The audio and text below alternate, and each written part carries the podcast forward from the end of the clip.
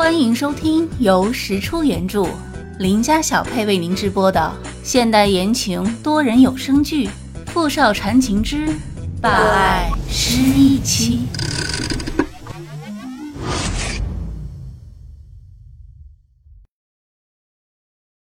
第六十三集。文森特看着纯善可爱的长歌，想起了他的妈妈。妈妈就是这样一个拥有美丽笑颜的温柔女人。自那以后，长歌就天天跟在文森特的屁股后面。文森特开始不太搭理他，他就一边脆生生的喊他哥哥，一边伸出小手努力去拉他的手，拉住了就不放开。他不知道从哪里听说了文森特父母的事情。有一天，他看到文森特独自一人坐在窗边。就跑过去，从后面一下子搂住了文森特的脖子。文森特不习惯别人如此亲密的触碰，正不耐烦的想要拉开挂在自己胸前的小手，突然听长歌轻轻的告诉他：“以后有长歌，长歌会永远陪着哥哥。”从此，文森特和长歌就这样彼此依赖着，度过了很长一段美好的时光。直到有一天。文森特突然被神秘人接走，两人从此走向了各自的人生轨迹，再无交集。文森特曾经请求贝尔斯特帮他把长歌接到德国和他一起生活，可贝尔斯特不但不同意，还断了他与孤儿院的所有联系。文森特成年独立后，一直都努力寻找着南宫长歌，但由于当时对他全无了解，那个孤儿院后来也莫名停业。南宫院长更是不知所踪，使得文森特找不到一丁点关于南宫长歌的信息。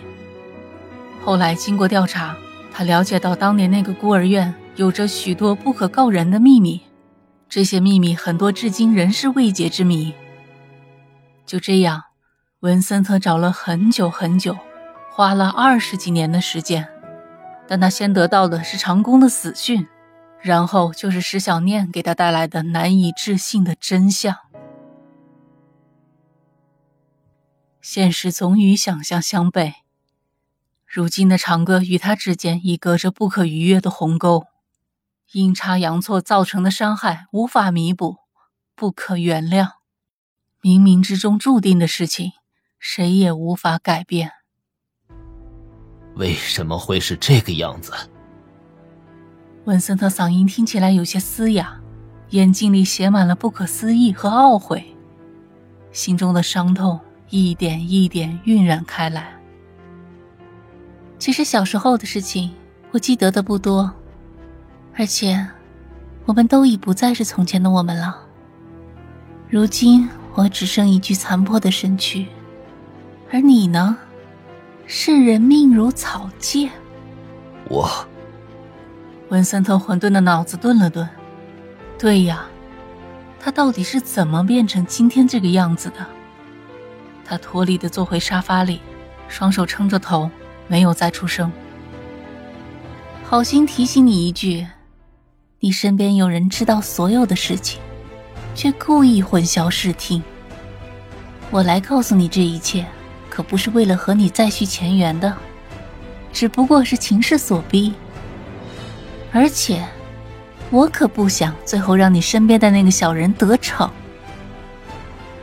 那你现在身体还好吗？过了好一阵儿，文森特才再次开口。石小念怎么也没想到，他居然是问了这么个问题，心里觉得好笑。他的身体会成为现在这个残破的样子，开始就是拜他文森特所赐。他现在这一副关心的神情，还真是让人无语。有什么意义吗？哼，除了之前试药的后遗症，其他的都还好，至少还活着。我会让医疗组研究治疗的药物的。不必了，我不需要。说完，石小念就起身离开了文森特的办公室。走到门口的时候，他回头望了一眼。就看到文森特又点燃了一支雪茄，却因为手抖掉在了地上。自己心心念念寻找的女孩被自己害得半死，相信这个打击对于像文森特这种无比自负的、以为自己可以掌控一切的人来说，一定是致命的吧。离开柯达之后，石小念没有直接回家，而是让本阳送他去明翰集团附近一家他以前常去的餐厅，坐在靠窗的位置，看着从明翰集团大厦里进进出出的人流。他也不知道自己为什么会突然想来这里，可能是由于文森特和他之间的恩怨，也使他无法平静。曾经的伤害，如今的仇视，他都没有选择的余地。拿出医生给他开的，并嘱咐他随身携带的药放在桌子上，各种颜色的瓶瓶罐罐，清晰的提醒着他：过去已经过去了，现实仍然是现实。小念，突然不知道从哪跳出来的宁依依，一脸惊喜的望着许久不见的石小念，一直联系不到他，自己心里不知道有多担心。还好萧顾时不时会给他带一些小念的消息。还总是安慰他，叫他不用担心。石小念转头看到宁依依的一瞬间，下意识的快速收起了放在桌上的药。这么久都联系不上你，你都在忙什么呢？你还好吗？你瘦了？真的？那看来我减肥成功了。你都已经这么瘦了，还减？不许再减了！你赶紧给我好好吃饭，听到没有啊？好，小管家婆，听你的，以后不捡了。你今天怎么想到跑来这里改善伙食啊？是涨薪水了？这间餐厅的消费水平，说实话，不是普通工薪阶层承受得了的。这丫头可不是会天天来这里吃饭的主，还是一个人。不是啦。我是来帮肖科长买午餐的。林依依说这话的时候，眼睛都快眯成一条缝儿了。有情况，一个销售部的小职员给设计部的大科长买午餐，哼！你们销售部科长没意见吗？还是说你想去设计部？还是你？才没有，我就是顺路帮他买一个。宁依依被石小念一副真相只有一个的柯南经典表情盯得直发慌，一屁股坐在了他对面，一脸的不自然。顺路，石小念转头看了看窗外，距离这家餐厅说远不远，说近也不近的明翰集团大厦。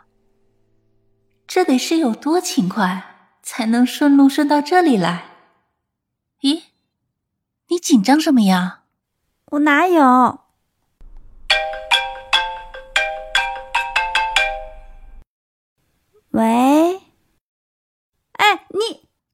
石小念突然伸手抢过宁依依的手机，按了免提，就听到萧顾温润好听的声音：“宁依依，你买个饭怎么那么久？”哦，哼，石小念，你好坏，不理你了。哎，宁依依一把抢回自己的手机，满脸通红的跑开，给他的萧科长顺路买午餐去了。看着他的背影，石小年脸上露出了欣慰的笑容。他一直觉得对萧顾有所亏欠，但又不知道能如何去弥补这份亏欠。萧顾一直都对他极好，越是这样，他越是无法释怀。现在好了，萧顾和宁依依两个人都是石小念最亲近的朋友。宁依依那丫头天生纯真善良，有她在萧顾身边。相信萧顾一定可以慢慢走出过去，而萧顾的好，石小年也是知道的。依依能和他在一起，将来一定很幸福。石小年顿时觉得今天来这里还真是老天爷的安排，他真心的感谢老天爷，也真心的祝愿萧顾和依依永远幸福。